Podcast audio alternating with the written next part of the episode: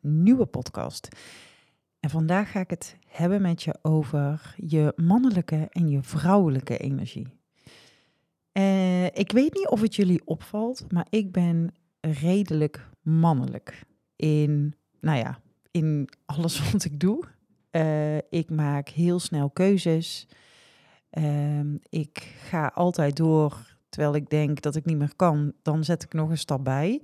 En dat hele pushen en doorgaan en doorgaan op wilskracht doe ik vanuit mijn mannelijke energie.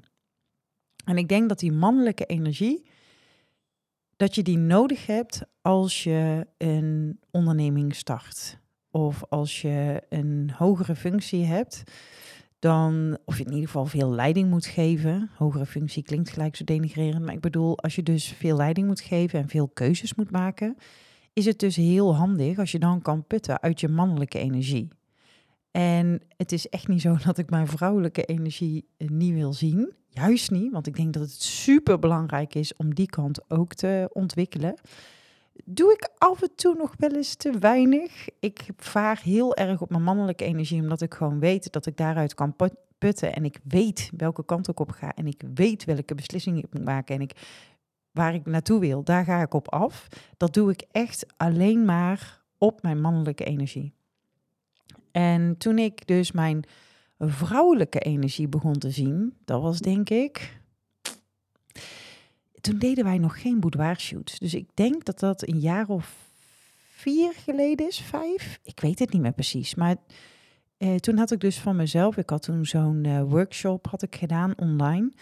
Uh, en toen dacht ik, gee, dit, als je dus dit ziet, die vrouwelijke kant van jezelf, dan zie je dus op een manier zoals ja, zoals je man of je partner je ziet. Maar niet per se zoals ik mezelf zag. Want ja, ik ben natuurlijk wel een vrouw. Maar het is niet zo dat ik mezelf als heel vrouwelijk bestempel. En uh, ik weet nog dat ik toen een aantal zelfportretten had gemaakt. Gewoon op de, weet je wel, met de camera. En dan kan ik de camera connecten met mijn telefoon. En dan kan ik dus op mijn telefoon, ja, via mijn telefoon op het knopje van de camera duwen. Uh, helemaal niet praktisch, super onhandig. Want ja, je bent ondertussen en aan het poseren en ondertussen probeer je die knop op je telefoon te vinden. Dus handig is het niet.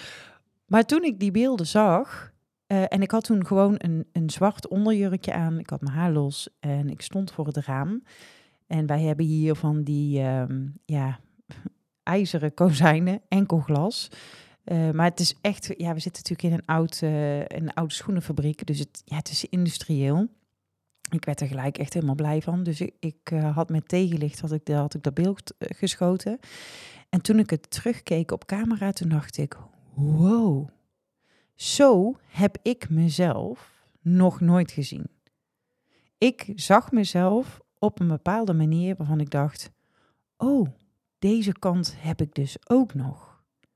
En ik zie aan heel veel vrouwen die hier komen, die dus of een eigen onderneming hebben, of een CEO zijn, of HR-manager of weet je wel, die gaan voornamelijk door op hun mannelijke energie. Iets wat ze gewoon heel ver brengt. Want ja, luister, dat is gewoon uh, niet lullen maar poetsen, gewoon en door. Uh, en daarbij verliezen ze hun vrouwelijke energie uit het oog. En dat is precies wat ik ook heb gedaan. Op een gegeven moment ging ik zo varen op die mannelijke energie dat het thuis, ja, toch wel klopte. Ik denk dat het uh, nu is inmiddels een jaar of drie geleden dat, uh, dat mijn vriend en ik in relatietherapie gingen. Omdat ik dus ja, thuis eigenlijk net zo mannelijk was, of ben. Inmiddels niet meer zo heel erg, hoop ik. Ik hoop dat daar iets, iets in is veranderd. Dat ik thuis dus minder mannelijk ben dan hier in de studio. Kijk, in de studio moet ik gewoon beslissingen nemen. En vind ik het fijn om uit die mannelijke energie te putten. Maar als je thuis binnenkomt bij je man en je gaat uh, vanuit daar, eh, vanuit die mannelijke energie, ga je communiceren, dat werkt niet zo lekker. En uh, toen kwamen wij dus bij een relatietherapeut, kwamen we, kwamen we terecht. En ik weet wel dat toen ik meer mocht gaan varen op mijn vrouwelijke kant, dat me daar heel instabiel liet voelen. Ik dacht echt, maar wie ben ik dan nou nog? En mag ik dan thuis niet meer zijn wie ik gewoon altijd overal ben?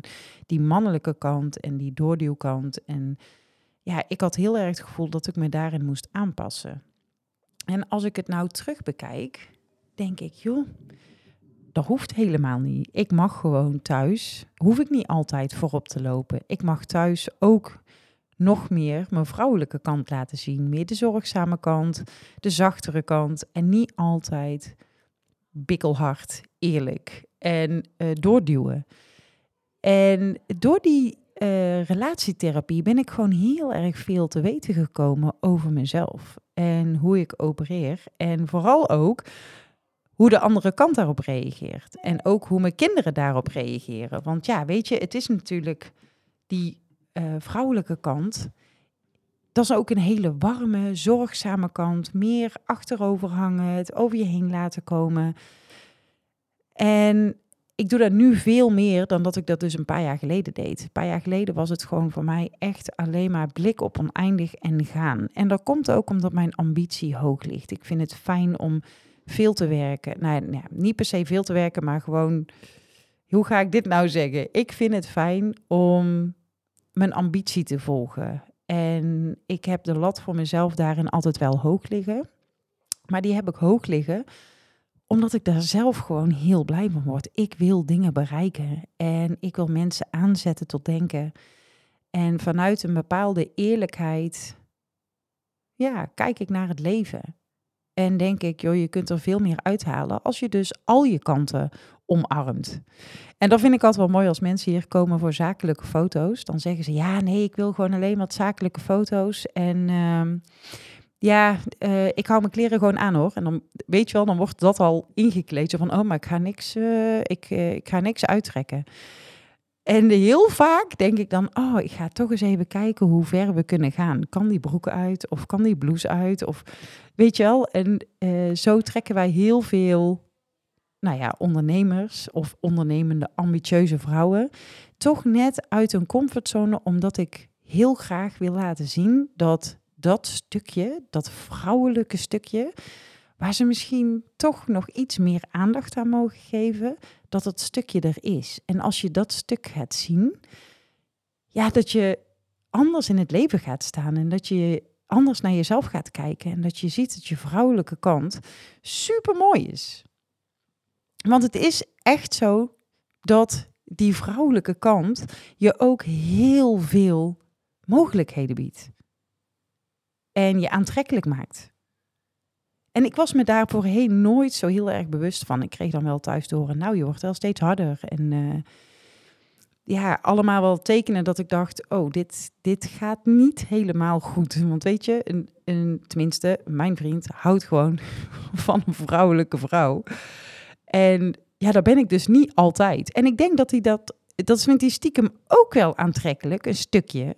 Maar lang, bij lange na niet alles. Want als ik tegen hem ga zeggen, oh, je moet nog even dit doen en dit doen en dit doen, dan denkt hij, ja, dag, zoek het even uit. Terwijl als ik het vanuit een andere energie vraag en vanuit een vrouwelijke energie aanvlieg, heeft hij alles voor me over. Dus het is ook de manier waarop. En ik denk dat dat als vrouw, weet je, die charmes, die hebben we gewoon. Dus die kunnen we ook in de strijd gooien. En dan maakt ook dat die balans er meer mag zijn. Want ik geloof er heilig in dat die balans bij mij totaal in uh, disbalans was. Daar klopte helemaal niks van. En, uh, en ik denk dat het mooi is als je daar dus wel die balans in kan vinden. En dat je ja, trots mag zijn wie je bent als vrouw.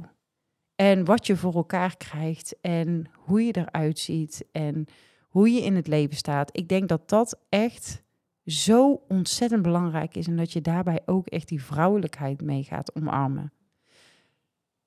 Omdat ik dan geloof en, en je het ook daadwerkelijk ziet, dat je dan gaat geloven dat je nog waardevoller bent dan dat je al bent. En dat is voor mij mijn allergrootste drijfveer. Mijn grootste drijfveer is dat ik een ander laat zien hoe waardevol ze zijn maar daarbij ook de verantwoording leg bij diegene. Bij diegene die bijvoorbeeld de shoot komt doen of diegene die een, uh, eh, een ehm, online programma bij ons volgt. Kijk, ik kan je dingen laten zien die jij eerder nog niet hebt laten die jij eerder nog niet hebt gezien. Maar ik kan er niet voor zorgen dat jij verandert. Dat is iets wat je echt zelf moet doen. Je moet zelf die verantwoording nemen. De verantwoording over jouw leven. De verantwoording heb je altijd zelf in de hand. Want die verantwoording die ligt niet bij je partner. En die verantwoording voor jou, die ligt niet bij je ouders. Of waar je hem dan ook neer wilt leggen.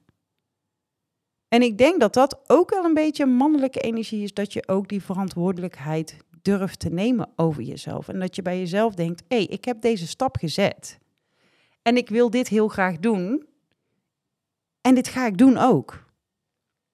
Dus dat vind ik, dat vind ik echt heel tof aan ja, dat stukje mannelijke energie die ja, bij sommigen er juist te weinig is, bij anderen juist te veel, net als bij mij.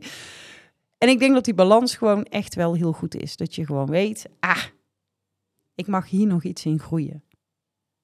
Maar als je het dan gaat zien, ja, dan, dan ligt de wereld aan je voeten. Want dan ben je tot veel meer in staat dan je zelf nu denkt.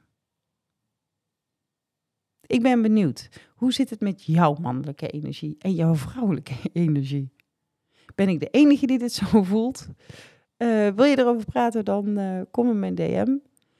En als je denkt, joh, ik wil die vrouwelijke kant van mij nu onderhand wel eens gaan zien en omarmen. En fuck it, ik ga dit gewoon doen. Dan ben je natuurlijk van harte welkom. Je kunt ons dan uh, in, via de website kun je een contactformulier invullen. En dan nemen we zo spoedig mogelijk contact met je op om te kijken of we die match zijn. Want ja, het kan natuurlijk ook zijn dat we die match gewoon niet zijn. En even goede vrienden.